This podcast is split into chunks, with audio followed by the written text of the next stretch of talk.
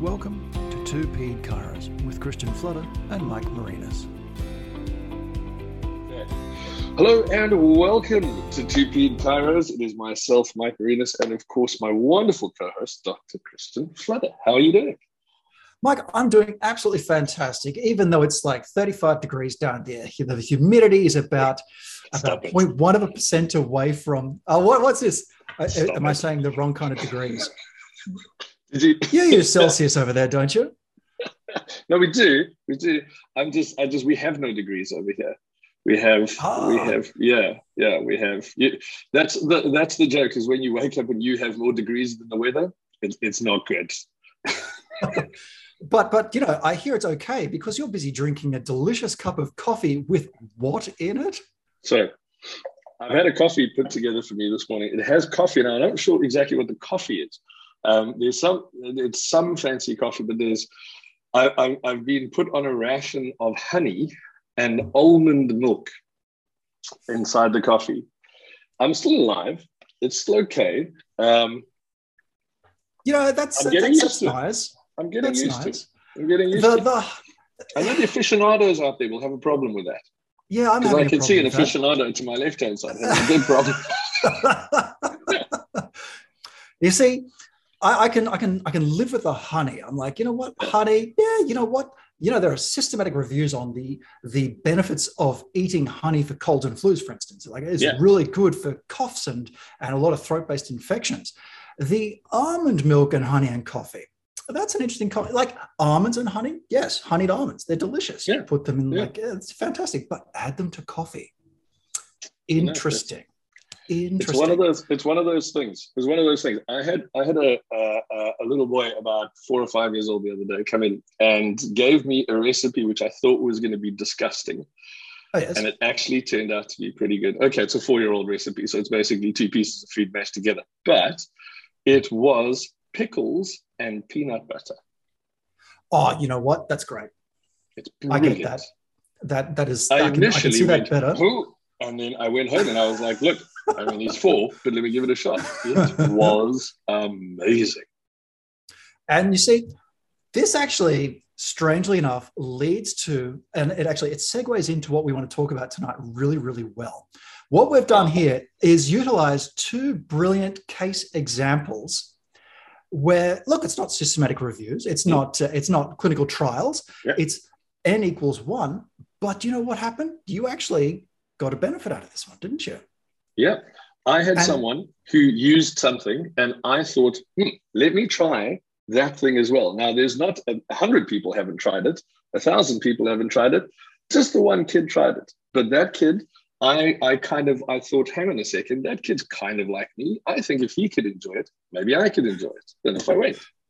Exactly. Turned out I'm a 4-year-old and now I'm just my house full of pickles. Peanut butter.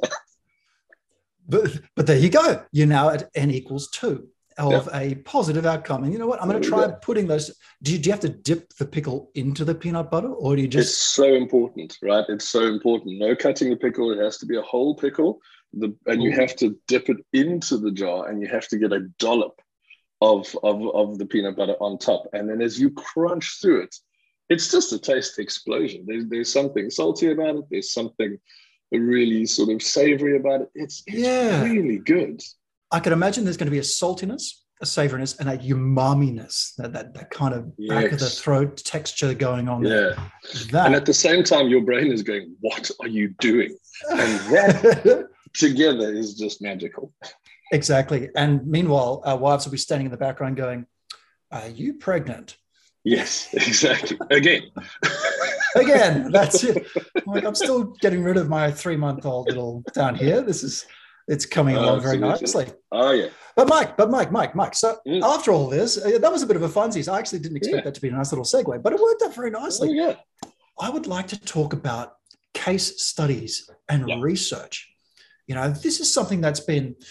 I'd say it's been a bit of an Achilles heel for chiropractors, especially in the prior to the last 25 odd years. We've certainly had an improvement in the rate of publications coming through, but we're really behind the 8 ball when it comes to getting what we do out there in the publication world. Yeah. Yeah. It's very, very true. I mean, I remember one guy that I was chatting to when I was in South Africa. There are about 800 chiropractors in South Africa. Just to put in perspective, there are 800 people.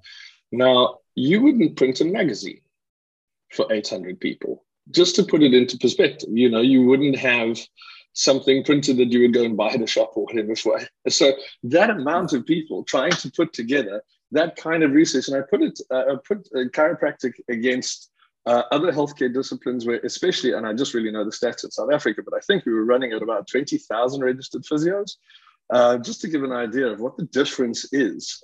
But when it comes to the research world, obviously we're all pitted against each other because we kind of have to be, because that's the way the world works now. It is very evidence-based. It's very show me your empirical and I'll show you mine.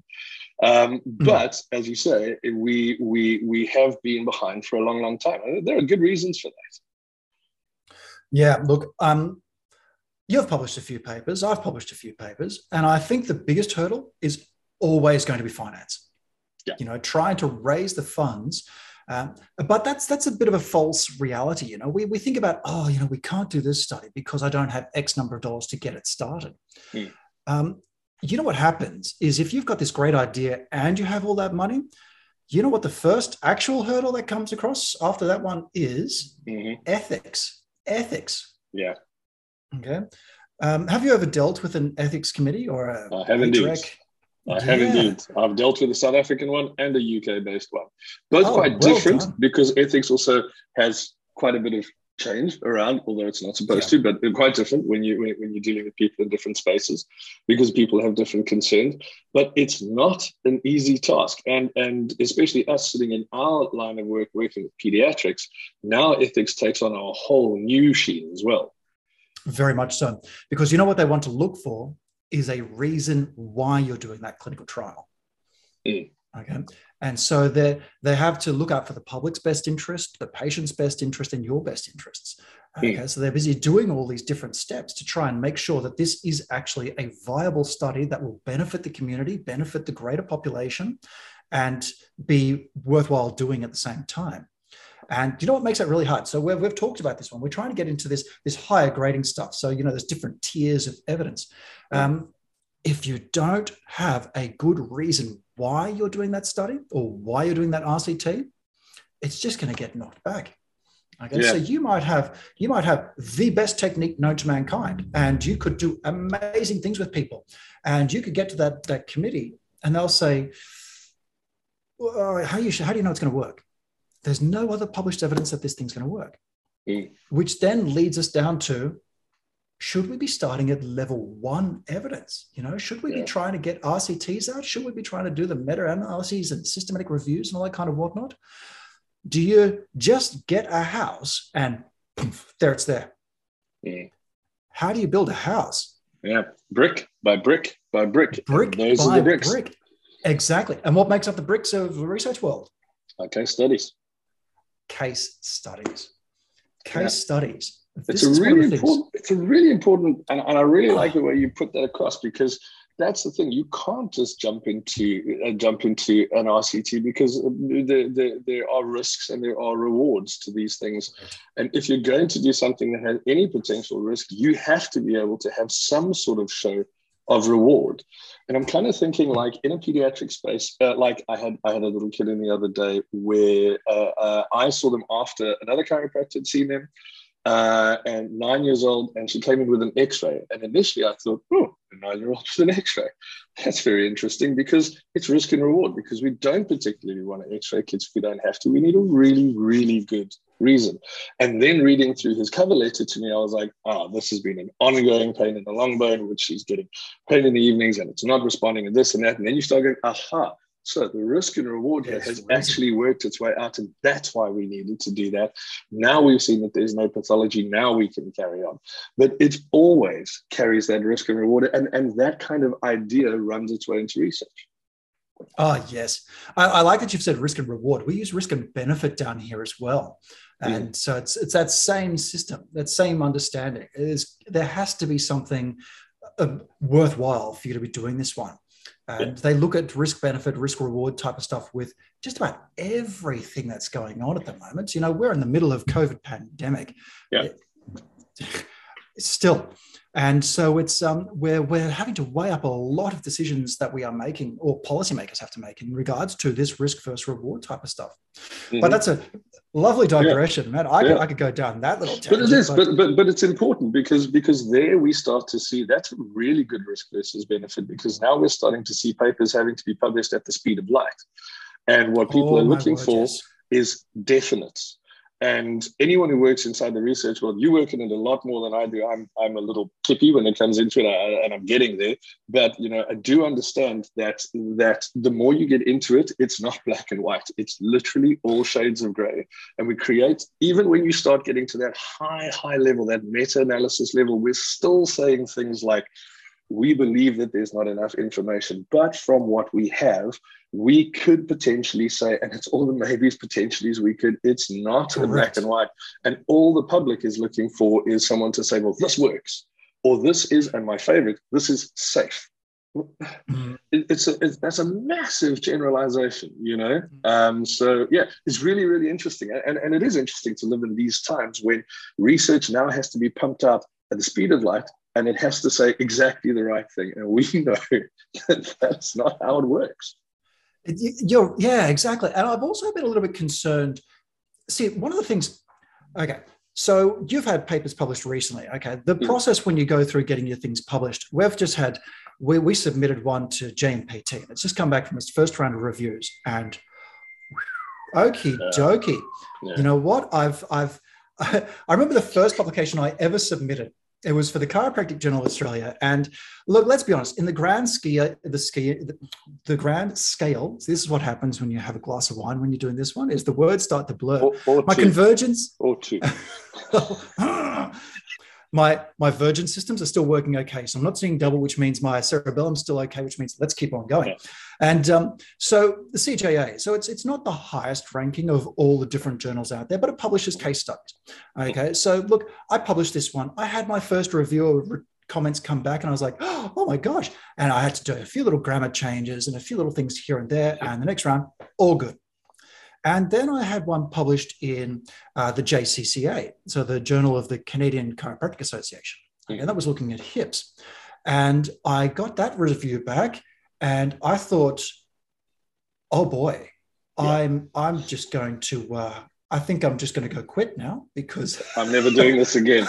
I had to resubmit that paper and it was about 80% highlighted text to indicate that it had been changed. Mm. Okay. I submitted another one to Breastfeeding Review on breastfeeding difficulties. And that one was about the same sort of thing, but it was interesting because they weren't chiropractors. So, well, I presume they weren't chiropractors. These were blinded as to who our reviewers are. Yeah. Yeah, but the questions that came back, I'm like, wow, that's a really different point of view. I would not have expected that type of review comment to come back. And again, about 60% needing to be changed. But this one with JMPT... I think we're looking at about 85% changes. Really? Yeah, but having said that, it's a lot of structural, move this bit here, move that bit there, great concept here, you need to back this bit up a little bit better, this reference is a bit outdated. And so a lot of that kind of stuff. But the more the higher the level of a journal that you're applying for, the more thorough the review comes back. And the more thorough the review, the longer the time process takes. Okay. Yeah. So I'm a little bit concerned when I see a study that's been in very quickly. It makes me question, okay, how thorough was that review? How well did they actually dig into that that manuscript? Mm. I mean, we're working our way through. So we had 3 reviews come back and we're working through 3 out of 4, I think. And we're working through one at the moment and he has gone through every one of our references. Yeah. And read all the references as well. And I'm like, that is a very good review. Mm-hmm. I've done that before on people's papers and reading the references. I'm like, that's not in there. The thing that you said was in there does not exist in there. Yep. I've seen that too. It talks around it, but it doesn't exist. Exactly. And then you have to say, is this reference actually saying what you think it's saying? Or was that just a convenience reference? Or did you kind of get the numbers wrong a little bit? Yeah. So when I'm seeing that lightning kind of response, yeah, it does make you question. Yeah. Oh, have you seen there's a bit of a trend now, and this is about the third one I've seen, where they do flash reviews. Oh, and it's rapid. That's the one. So yeah, so it's the rapid reviews where it's literally like, oh, I'm just trying to sex it up, I suppose, for the podcast. Flash. So yeah, so the rapid reviews. So I've seen about 3 or 4 of these now, where it's literally like taking a snapshot of where we are, yeah, and then coming out with a conclusion. And it's great if you're in the space of understanding what a rapid review is, what it's there for. It's there to kind of go, let's take as much data as we have right now, and let's try and get an informed, to a degree, opinion so that we can start policy, yep, decisions and that kind of thing. It's not stone. It's not no, chapter and verse. And this is actually one of those, it's a bit of a trap for young players, if you will, because it looks at, like, a lot of those rapid reviews, they are structured in similar manners to like your scoping and systematic reviews. Mm. And so people look at that and go, oh, wow, it's very thorough. But it's actually the lowest tier of that review kind of a system. So it's like a narrative review almost. So you've got to be very, again, pinch of salt with it. But what it does do is, as you said, it takes that snapshot. So I'm working on a scoping review at the moment with the brilliant, I don't know if I should name her. I'm going to, Melissa. Yeah. She's absolutely brilliant. Cool. And she's been a fantastic mentor guide through this whole process, because, you know, I said, look, I'd like to do this. And she's like, are you sure? Yeah, and I'm like, yeah, all right. You know, I've got spare time. And subsequently, I've lost, I'd say, about 3/4 of my, you know, eyebrows, hair. It's turning grey. It's fantastic. Yeah. But it's not an in-depth analysis of the research. It tells us what research is there. Uh-huh. Yeah. Okay. It gives us the groundwork to then get into that systematic review. Okay. So this is the scoping, just so I'm right, because I'm thinking a lot of people listening are going to be in the same boat. So the scoping review is kind of to do like a wide net grab and go, we don't want to miss anything that's out there, which is one of the things that these rapid reviews do. They kind of find what they find. But with the scoping one, you're going, okay, this is everything that's there. That's going to be the baseline. Now you can start to take things, but you can be assured that this is where everything is. That's it. So, yes, I think the best way to say it is the scoping review is like when you cast your net into the ocean, okay? And the first thing you do is you catch all the fish and you pull them up and you put them on the boat and you go, wow, caught a lot of fish. Yeah. That's the scoping review. The systematic review is to then look at all those fish and detail them all. Yeah, what's wrong with that fish? Yeah, exactly, okay. Yeah. This is the fish that John West rejects, so he throws it back into the ocean. Yeah, that's a boot. That kind of thing, yeah. Exactly. So I think that's the easiest analogy that I could think of to describe the difference between those two. But you know what? So we actually had to change our parameters for this scoping review. So we had a poster accepted and presented at the Colloquium. So it's one of the research symposiums. And that's it. So we initially wanted to look at occipital range of motion in infants. Okay. And you know how many papers we could end up finding? Mm-hmm. Was 13. Wow. 13. Of those 13, I think we'd be able to include maybe 2.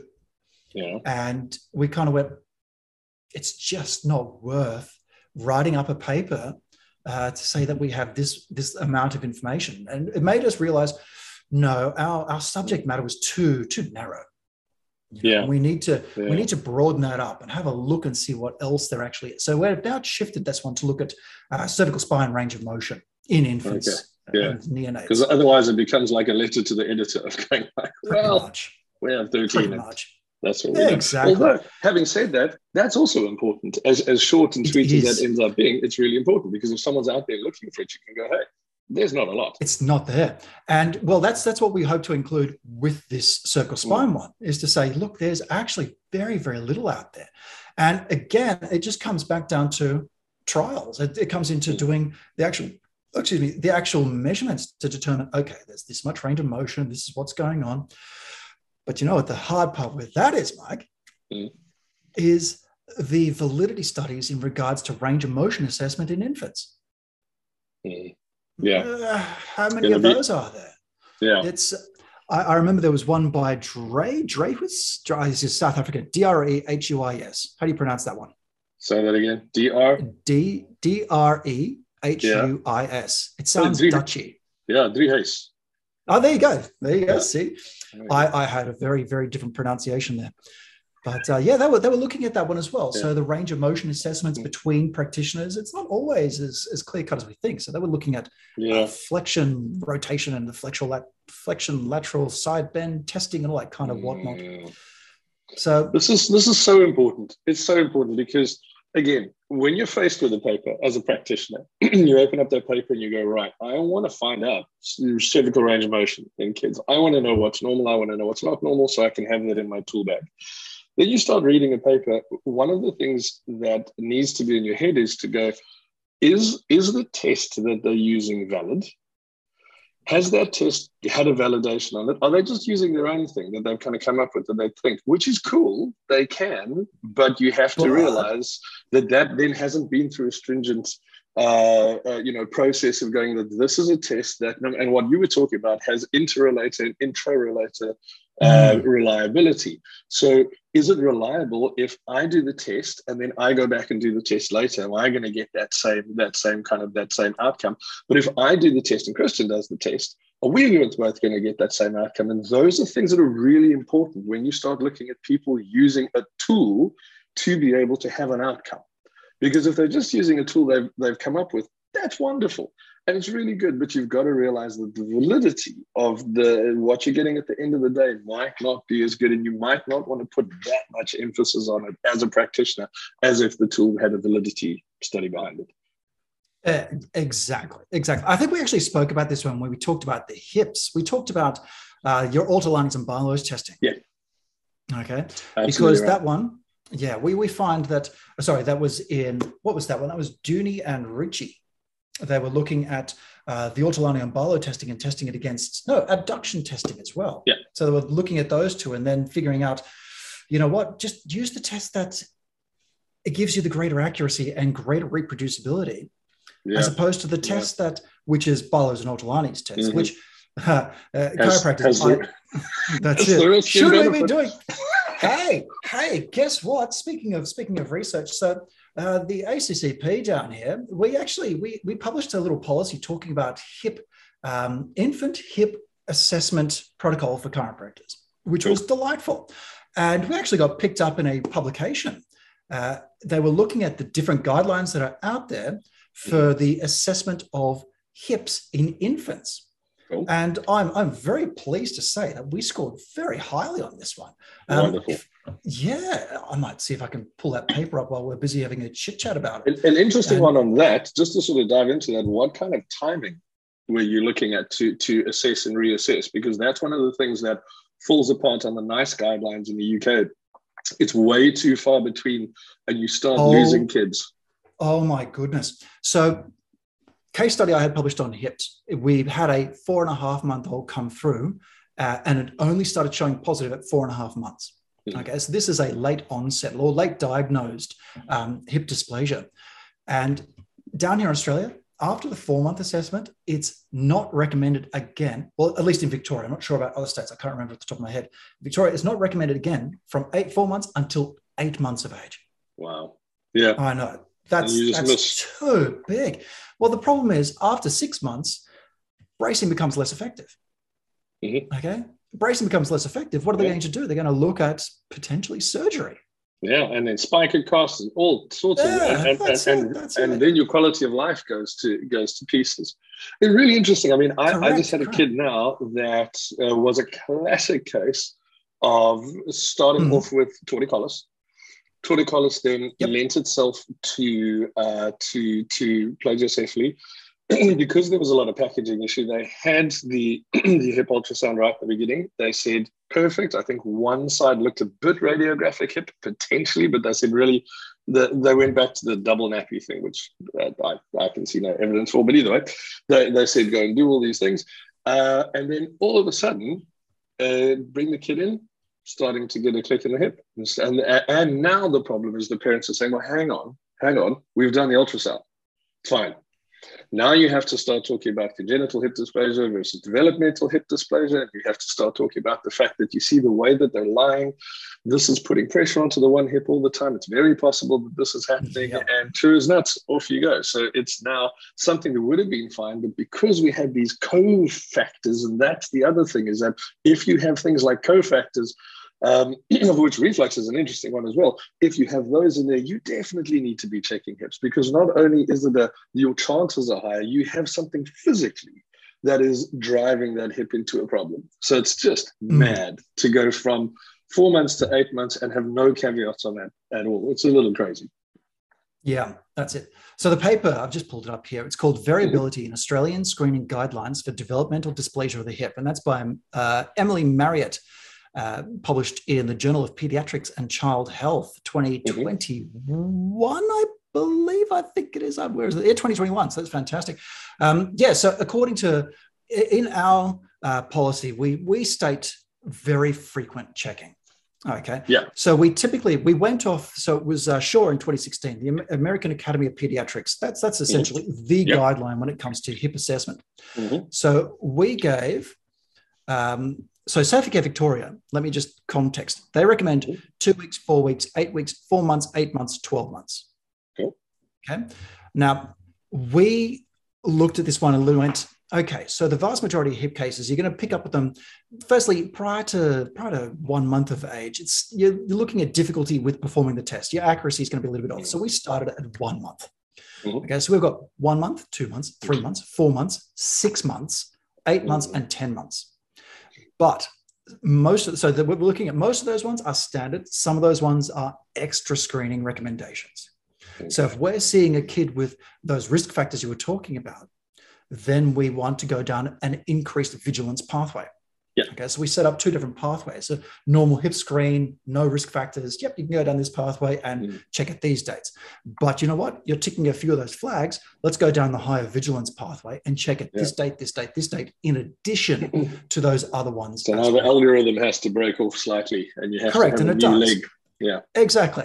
And I did exactly that. So it's a very straightforward, clear flow chart for that exact purpose. And, you know, we ticked a lot of the boxes. So I was really quite pleased to see that happen. Yeah.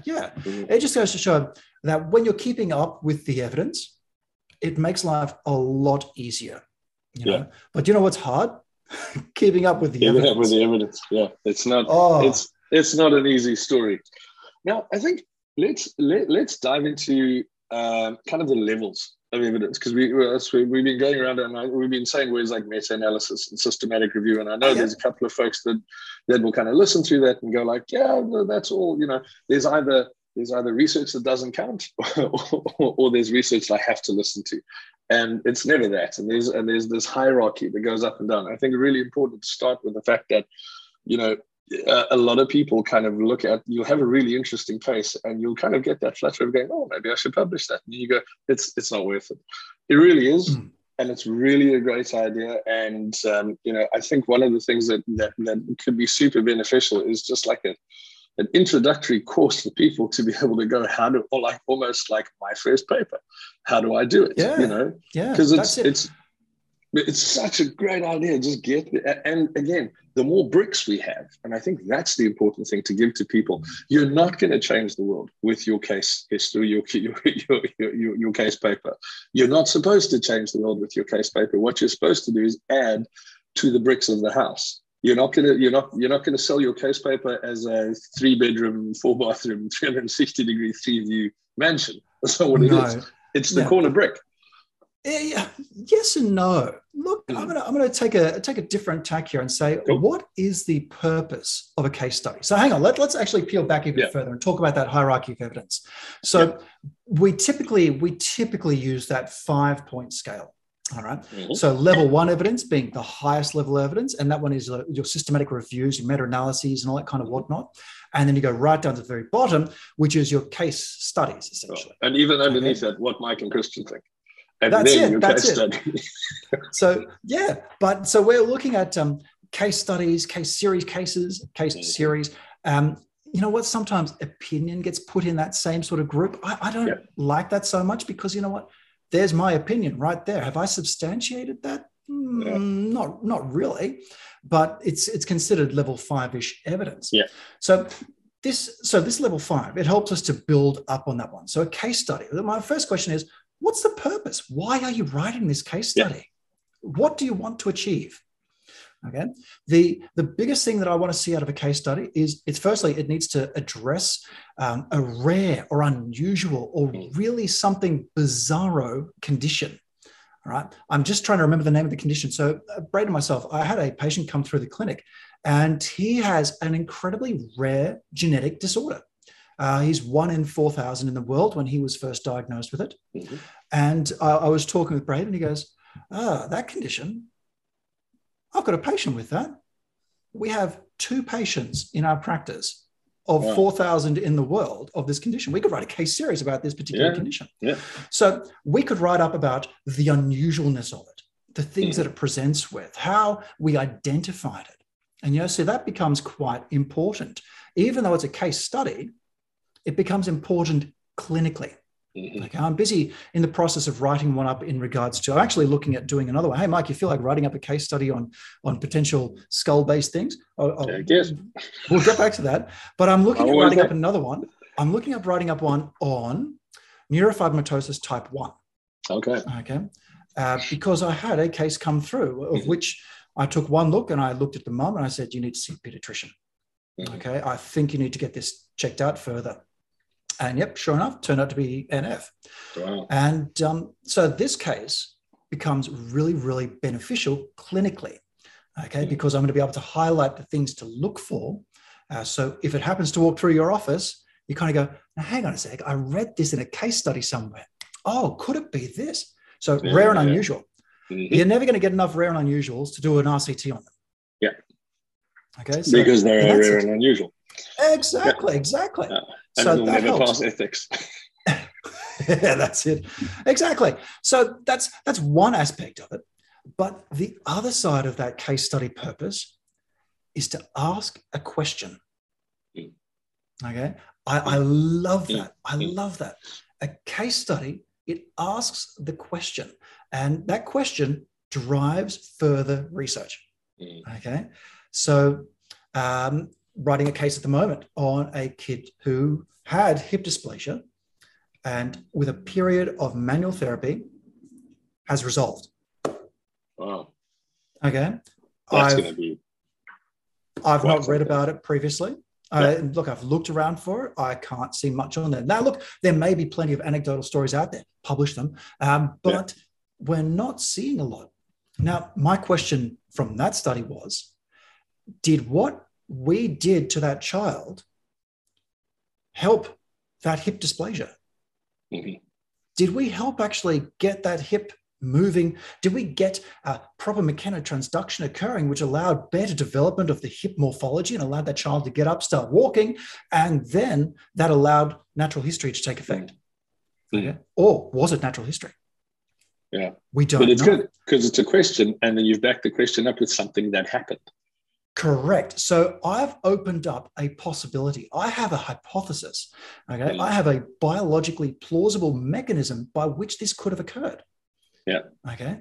So that became the purpose of my case study. And I see this is where I think a lot of people fall into a bit of a trap with case studies. We kind of go, I'm going to write this case up without really appreciating why. Okay. Yeah. So you get enough people asking that why question, they ask the same why question, that then turns into your clinical trial. Mm. Okay? Mm. And if not clinical trial, you could turn into an observational study. Yeah, sure. You might get 100 infants, or you know what? I see, I don't know, 100 infants in a week, and you see 100 infants in a week. Okay. And person down the street, they see 100 infants in the street. And this person over there sees 100 infants in the street. We get a multi-center study, observational, and we can then see 400 infants in a week. Okay. I was talking to a mate of mine, and so he works at a hospital in the ICU. And he's saying that what they're doing now is shifting away from the clinical trials and more towards the observational studies. Mm. And you see, this is huge. Okay. Clinical trials, you can only really, so you're always going to have clinical trials because if you want to try something new, you have to do that trial. Yeah. But you know what? How do we know if it's worked then? observational studies become huge. Yeah. Now, observational studies, that starts to go up that hierarchy. Mm. So we've gone up from level 5. So a case series or a case control study, is when we go to level 4. Okay, so a case study, we're just playing with just that one kid, maybe 3 kids with a similar presentation, case, etc. Mm-hmm. Then we need to see how does it go compared to a control study. Yeah. Okay, and that then becomes a level 4. So I've got a case and I've got a control, and let's have a look at how those two go. Okay, so level 4. Then we get to level 3 is that observational stuff. Mm. Okay, so that's starting to recruit bigger amounts of people and starting to look at far greater numbers, and that starts you to really highlight what's going on. And then you go up to your level 2s, which is your RCTs, and level 1s being your systematic reviews and meta-analyses.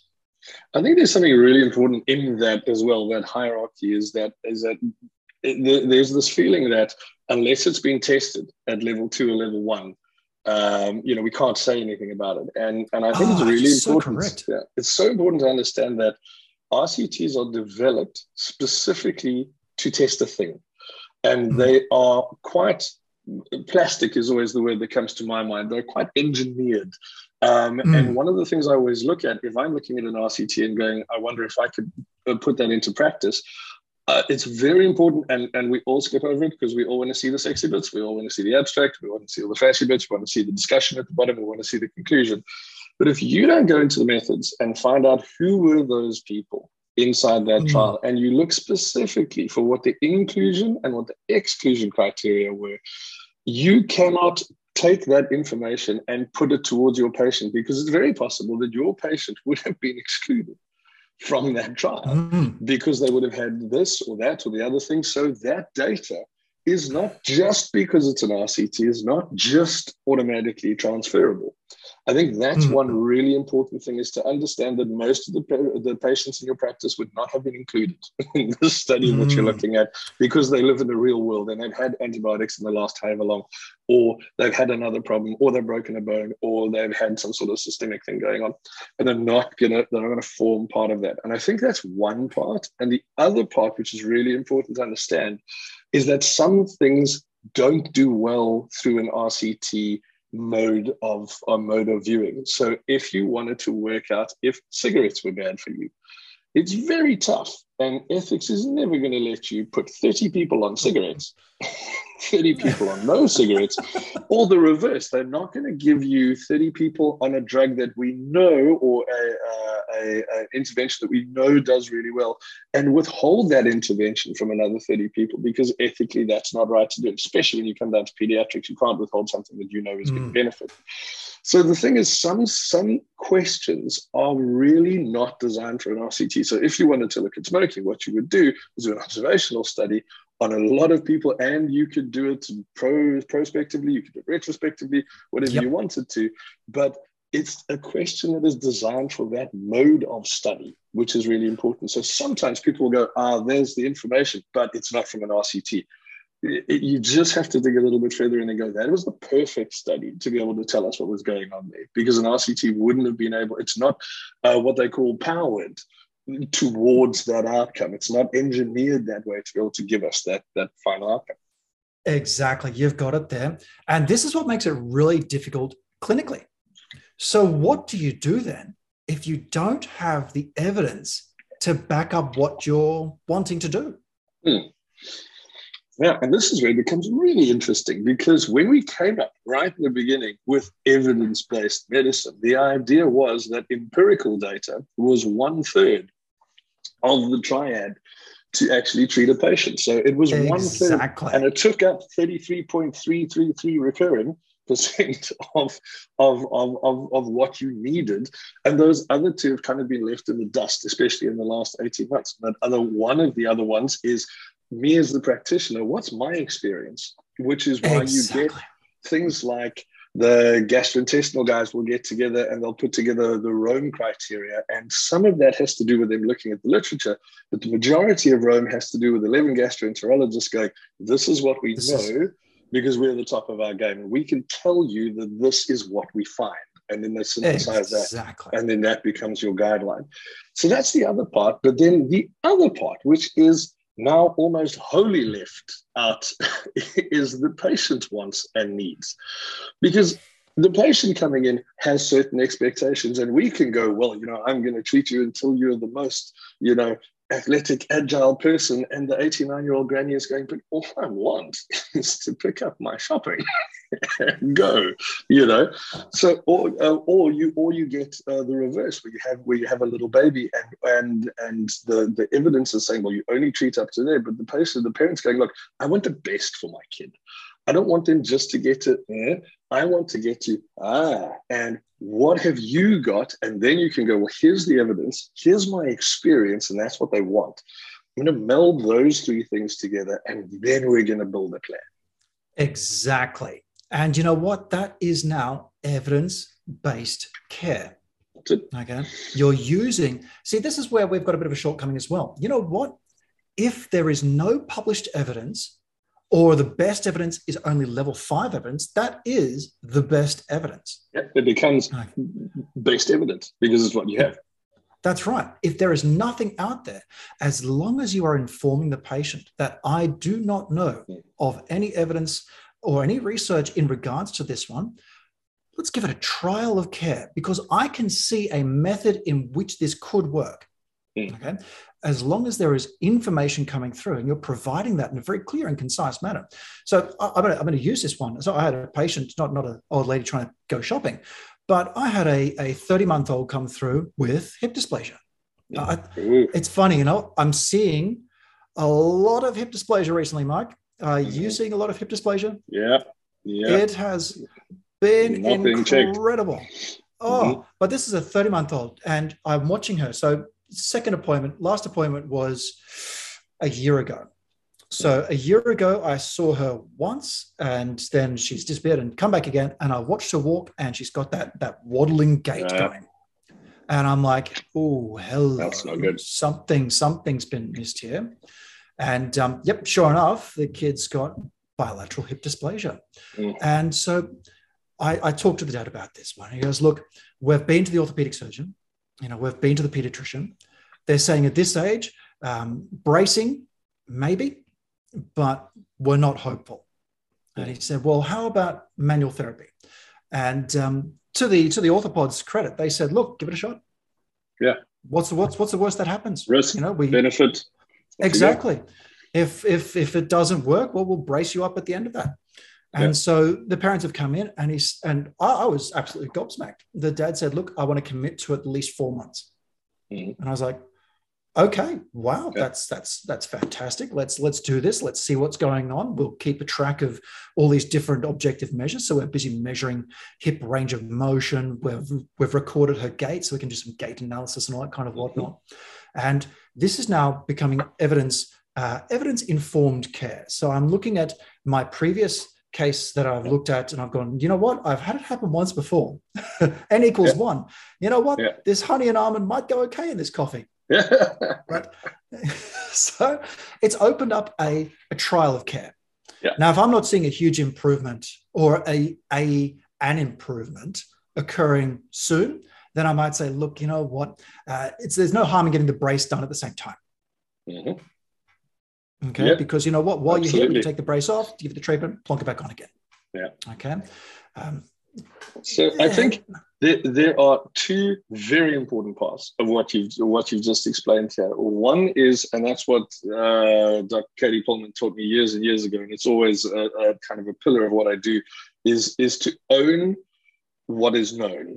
So don't try and make it bigger. Don't try and aggrandize it. Say, we don't know. What we know is that this might happen and that might happen. That's what I know. I'm then going to say, I'm going to add on to that, but to be very honest about the fact that this is where, empirically, this is what we know. I can't help you further than that. This is what I found, but not to aggrandize anything, just to completely own what we know. The second part is that it becomes a very, very honest interchange because what the big issue with that is someone going, if they come in with that and you start saying, fear-mongering stuff, and you start saying, well, you know, if you don't come, then this is going to happen, and that's happening. Yeah. And that is not what it should be about at all. And the way for me that you get away from that fear-mongering is you actually have objective measures, just like you were saying, which is why I'm picking it up, to be able to go, here's our range of motion of the hip. I'm then going to check that again in 2 weeks or 3 weeks or 4 weeks, and then we're going to go, am I making a change? Not to say, if you don't come and I'm going to see you 3 times a week for the rest of your life, and, you know, if that doesn't happen, this will happen. Instead of blah, blah about what you think might happen, because let's be perfectly honest, you don't know. That's why it's a trial of care. But what you do know is what the one measurement said and what the other measurement said. And then you can go, all right, I'm giving you, it's not even my opinion. This is the measuring tape's opinion of what's going on.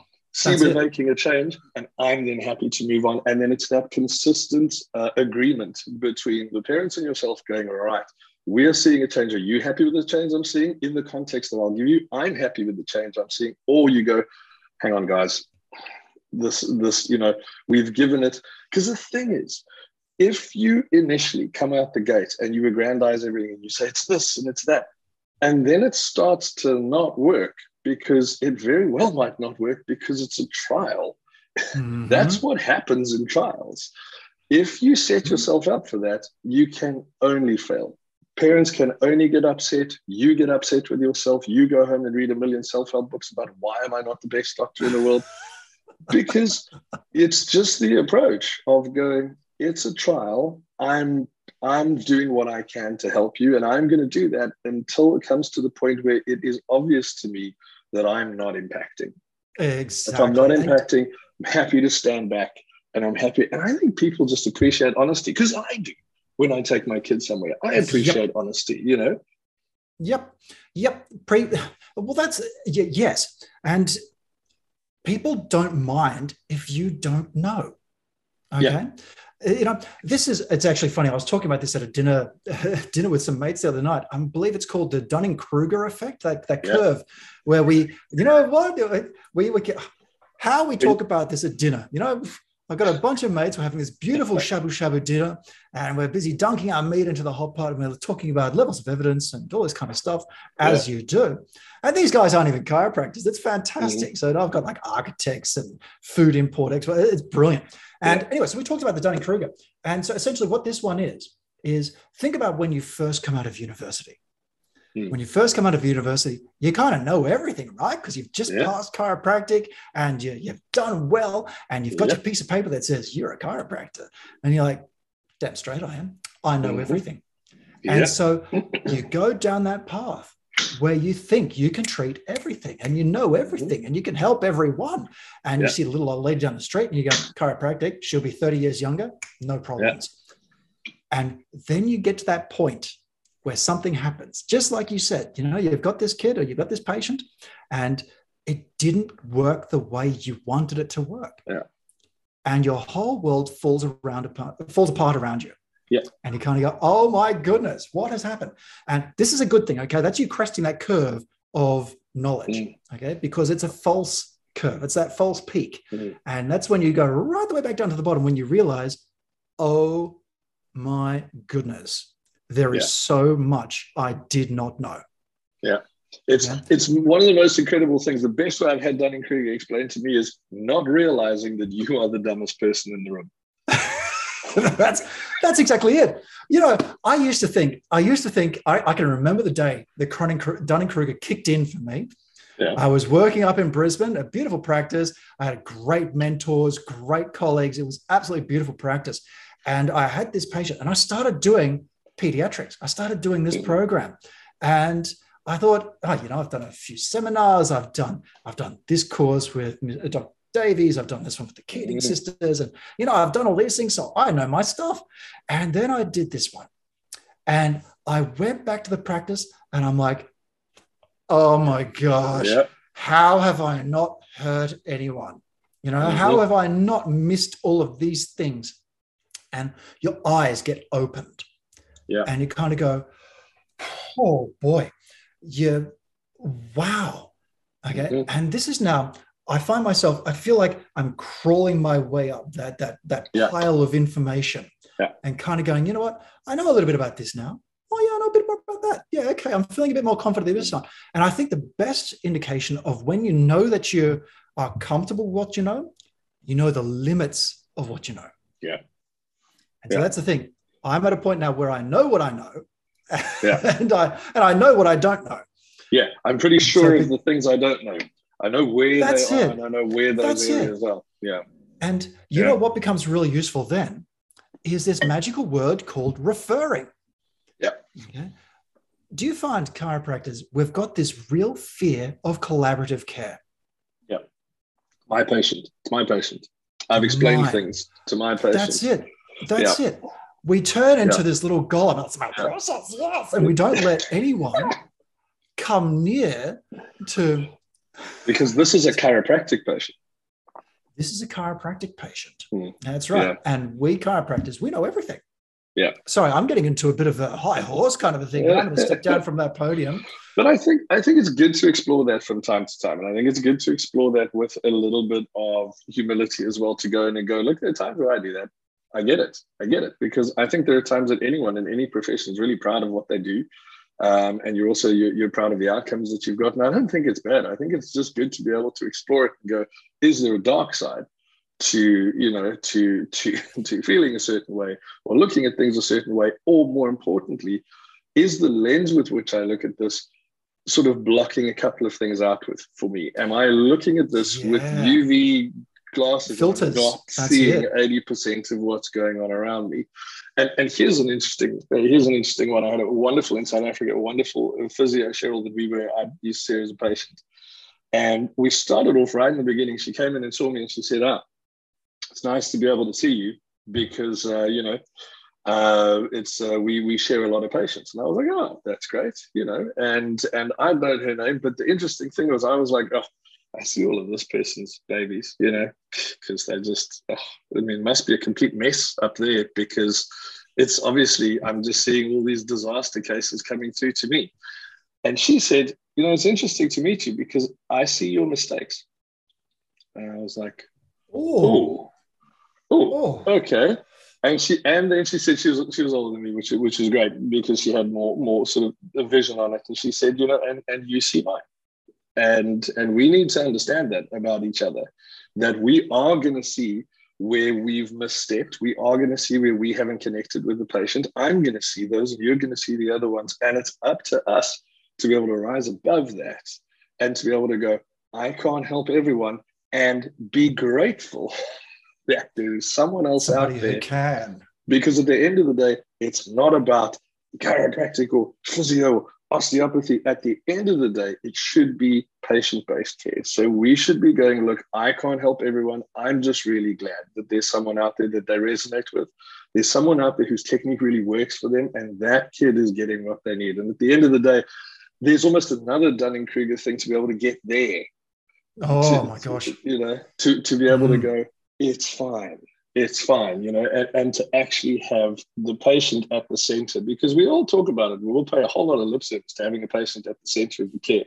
But to actually get them to actually let go and say, someone got helped by someone else because what I was doing, I was filtered or I wasn't.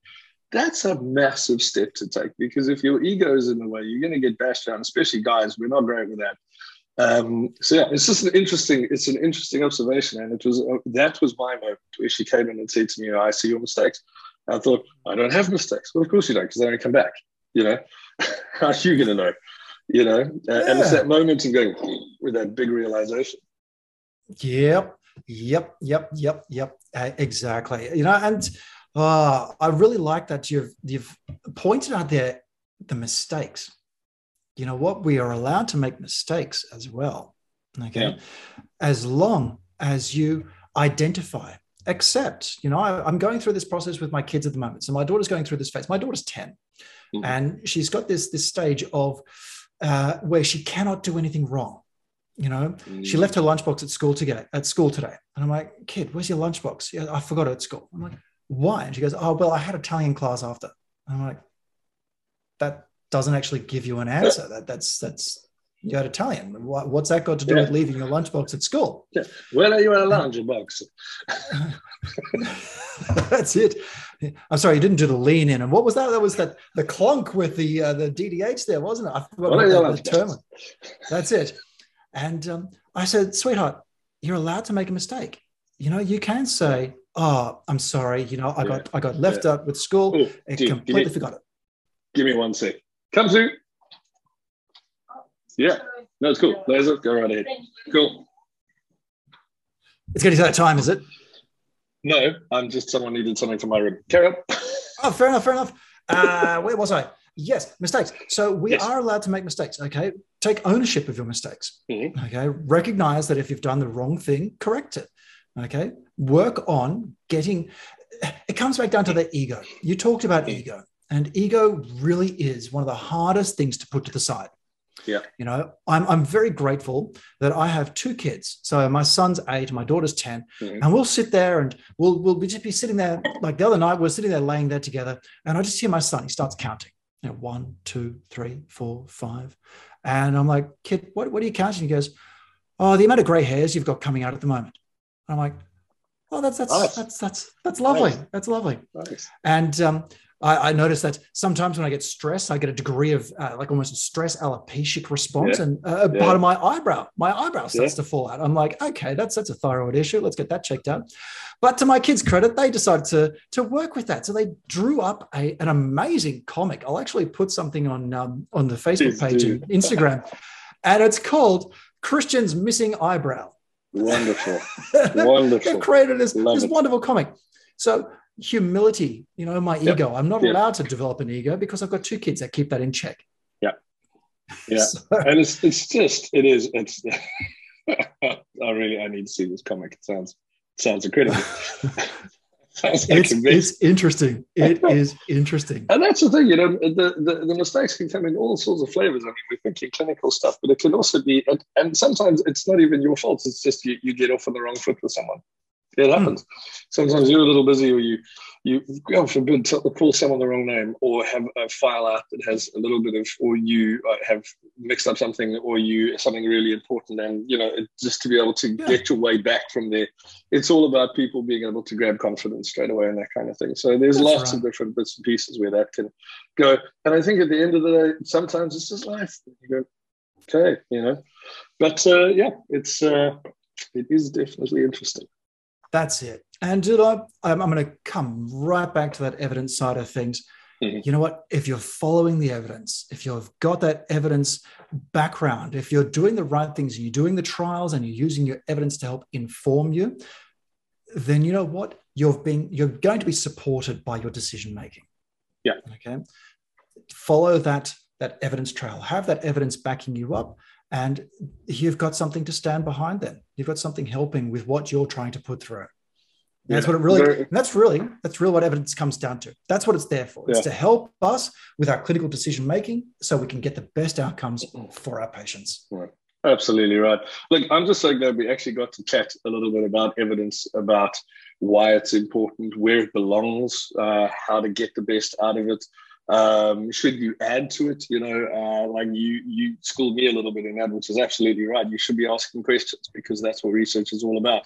So when you come down to something, if something has piqued your interest, or you see something really interesting, ask the question. And a case study is a professional asking the question and laying down what I found. What do you guys think? You know, is there anyone else out there? You know, it's almost like a lighthouse shining out, going, something has happened. Does anyone else had this weirdo thing happen?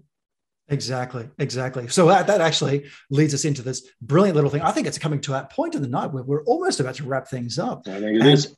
I think it's going to be really good. I know we said we're going to do this tonight, but what we wanted to do tonight was actually focus on the evidence a little bit. I know we had an email coming through. Samantha, thank you very much for sending your email through. It was actually talking about the levels of evidence. So I hope we answered some of the question that you asked there. But if we didn't do it tonight, we're definitely going to do it next episode, because next episode, we're going to work with not just yourself, Mike, but I understand you're trying to organize a guest to come and join us next time. Yeah, absolutely, man. So I was happy enough to work with Dr. Matt Doyle, a fellow Australian, putting together a paper looking at developmental delays and chiropractic. So We're going to get Manny on and we're going to have a chat and we're going to go through exactly what we were talking about in that paper. What were the questions we were asking and what were we trying to put forward and what was that brick in the house there to do. So I'm very, very keen to get Manny on and we'll have a good chat.